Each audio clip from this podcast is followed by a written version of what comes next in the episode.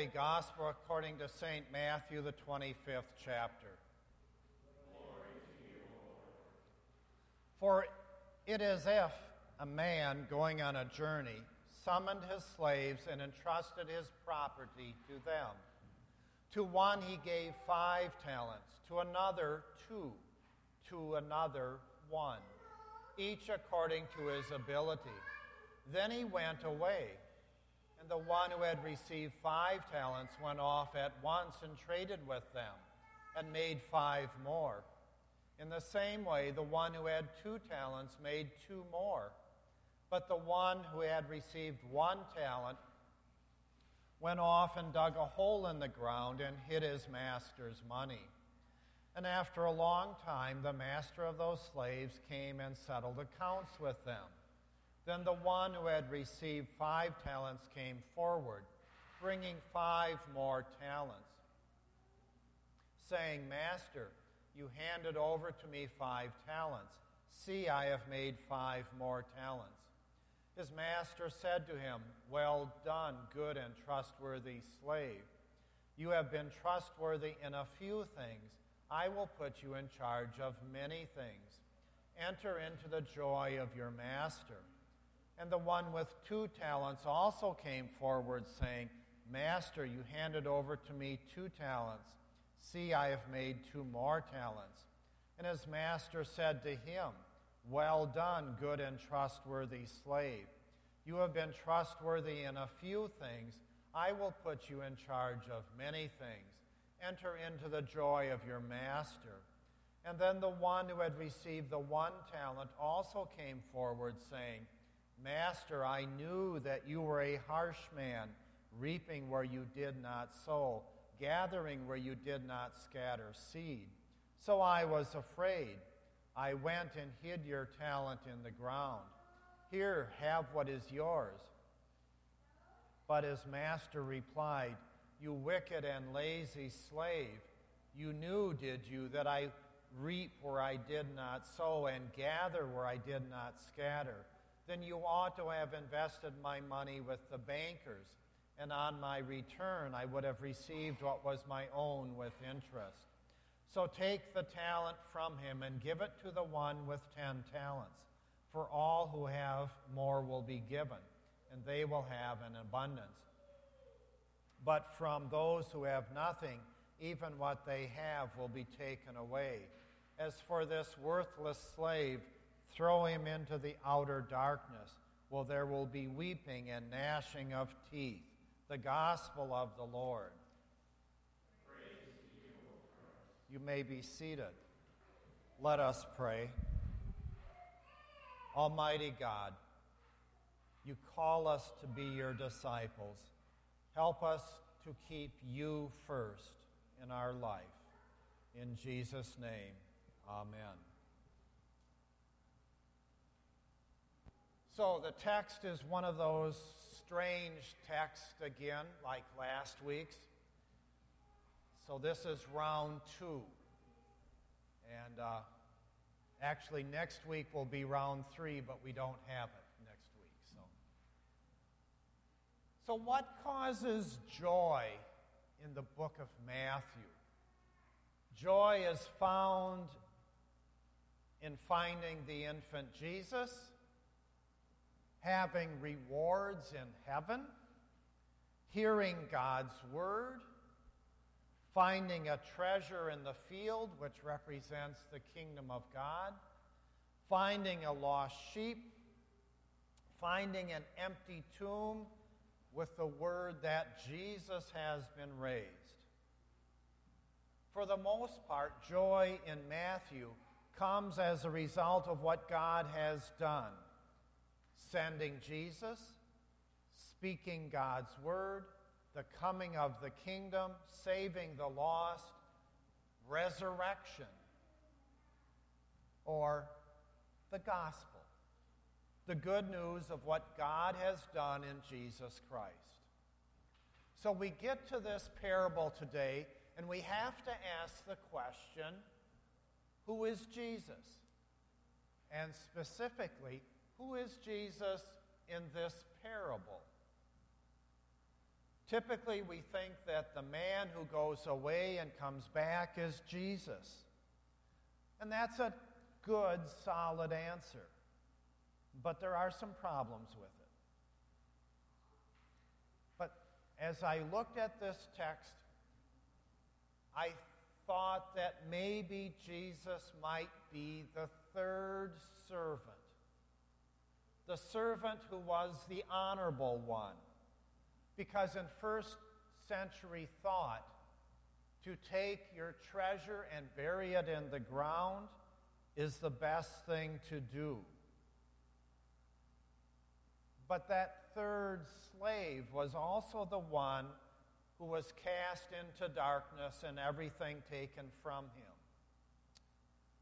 Who is Jesus in the parable? It might be Jesus is the one who's hidden in the ground, or it might be something else altogether. Let's look at the parable literally. The story, the parable, is about the master who is a very wealthy landowner. He is wealthy beyond measure. He gives his top three employees certain parts of his estate, and then he goes on a trip, literally. And the three associates are told to do and raise money with the money they have been given. So if we take this story and we put it back in Jesus' day, we'll understand that Jesus was talking to the peasants in Palestine. And when he mentioned the wealthy landowner, and having five talents and two talents and one talent, that would be worth about $6 million today. A talent was how much money you could make in 15 years. And if he talked about the three people representing the landowner, the peasants would understand who that wealthy person represented. They knew that they would be talking about people who own their homes, the ones who raise taxes, the ones with power to change the laws, the ones to put constraints on their freedom, and the ones to keep them in poverty. At this point, I learned from the adult class I need to say the wealthy one, the landowner, was Rome. They're the ones that controlled the life of the poor. So the three guys in charge, the top guys, the people would understand what that meant too. Those three men were ordered to get money and multiply it any way they saw fit. And that meant more pressure on the peasants, the poor people. So we have set up a corrupt system. Rome at the top, getting richer. And most likely the Pharisees and temple getting wealthier by supporting Rome. And the poor would be getting poorer. So then we get to the part of the text where the wealthy man comes back. The first two servants get rewarded for what they were told to do make more money. And to make money in Jesus' day of doubling your money meant that you did things that were corrupt. You oppressed the poor, you controlled the temple money and charged high interest rates. You sold commodities to Rome and made lots of money. The idea was money was limited. It was not capitalism like we understand it. Money was limited, and in order to double your money, that meant you took that doubled money away from someone else. But the third slave, the third servant, he takes the money that is given to him, he puts it in the ground and buries it. Doesn't sound very wise thing to do, but you have to remember that with armies coming across your land and burning your cities, and there were no banks per se, just rich people, you took your money and you buried it in the ground, and after the conquering army went by and you were still alive, you would go back to the tree and mark off your 15 paces and dig your money back out of the ground. So the third slave took the money, buried it in the ground, which was legal. The third slave in the parable, the third person in many parables, is the hero. Can you think of a parable that has a third person hero, like maybe the Good Samaritan? So the third servant was the hero. And he saw the master for what the master really was. He was told to double his money. And if he did it, he would have to become corrupt, part of the corrupt system. And so the third servant, slave, refused. He tells his boss, I know you are a harsh man. I don't want any more of this. Here's your money back. In verse 26, we see that the third servant names the master. And the master replies, So you thought I was wicked, that I reap where I didn't sow. The master, the boss, doesn't argue the point at all. He just says, did you do, What did you do with my money?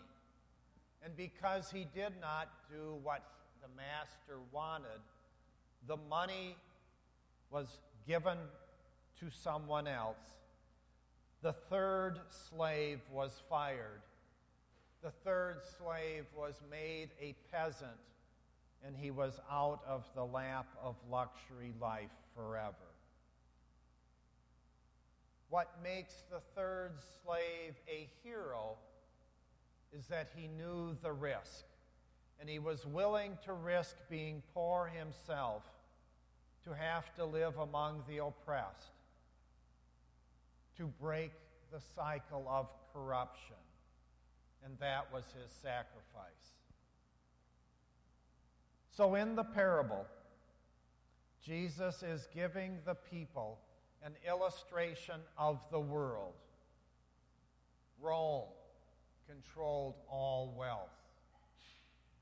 The Jewish temple and the Pharisees and the Sadducees and the Herodians com- controlled the income of the religious side of life. And Jesus becomes the one who is sacrificed. And so for us, it makes a lesson in what do we do for social justice when we're called to do something. We're called to take one step to fight something that is oppressing people. The parable was written by Matthew, and it's found only in Matthew. And what was Matthew? Thank you, a tax collector. He understood how the Roman Empire worked. Being cast into our outer darkness, the Christians that were around Matthew understood what was being talked about. Rome would punish anyone who was different, that did not agree with their system. And so those disciples had great faith.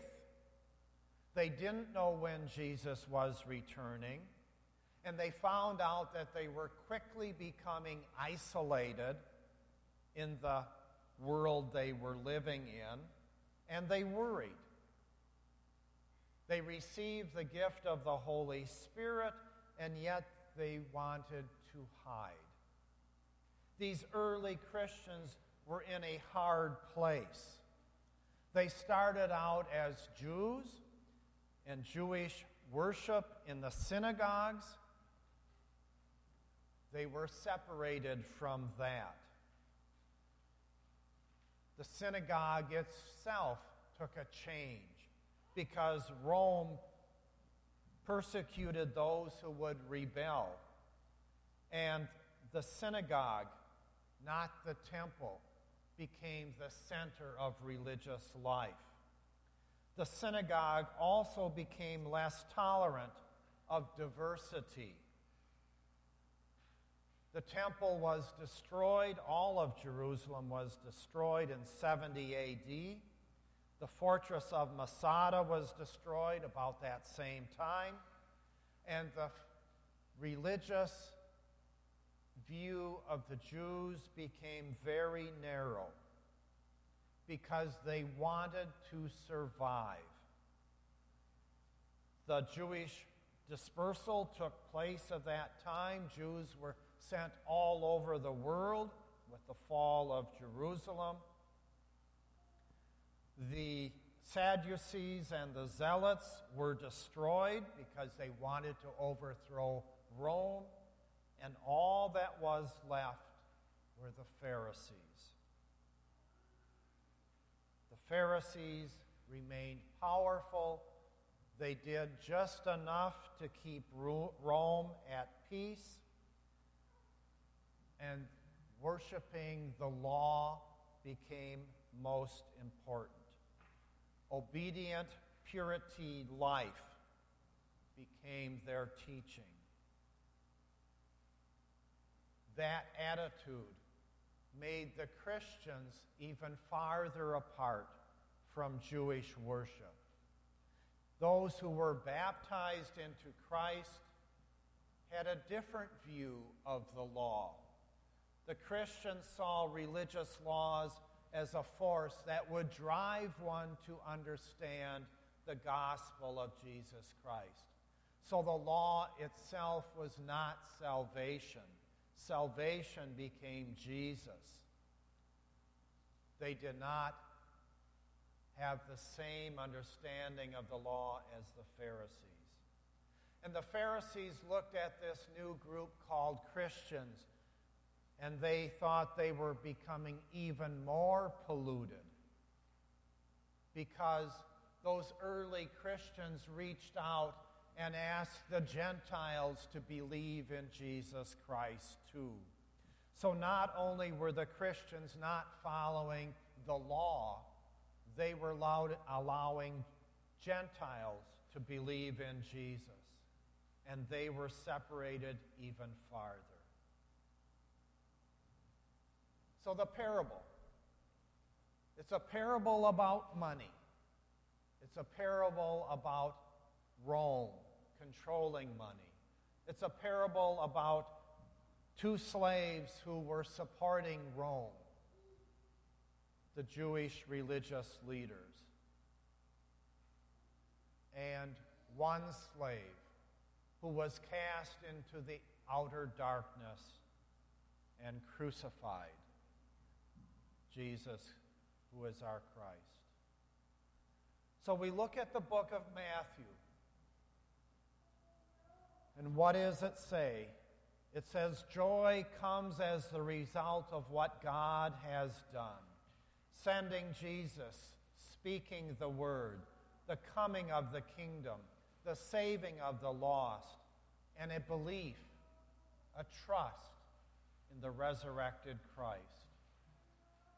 Or, in simpler terms, it is the gospel, the good news of what God has done in Jesus Christ.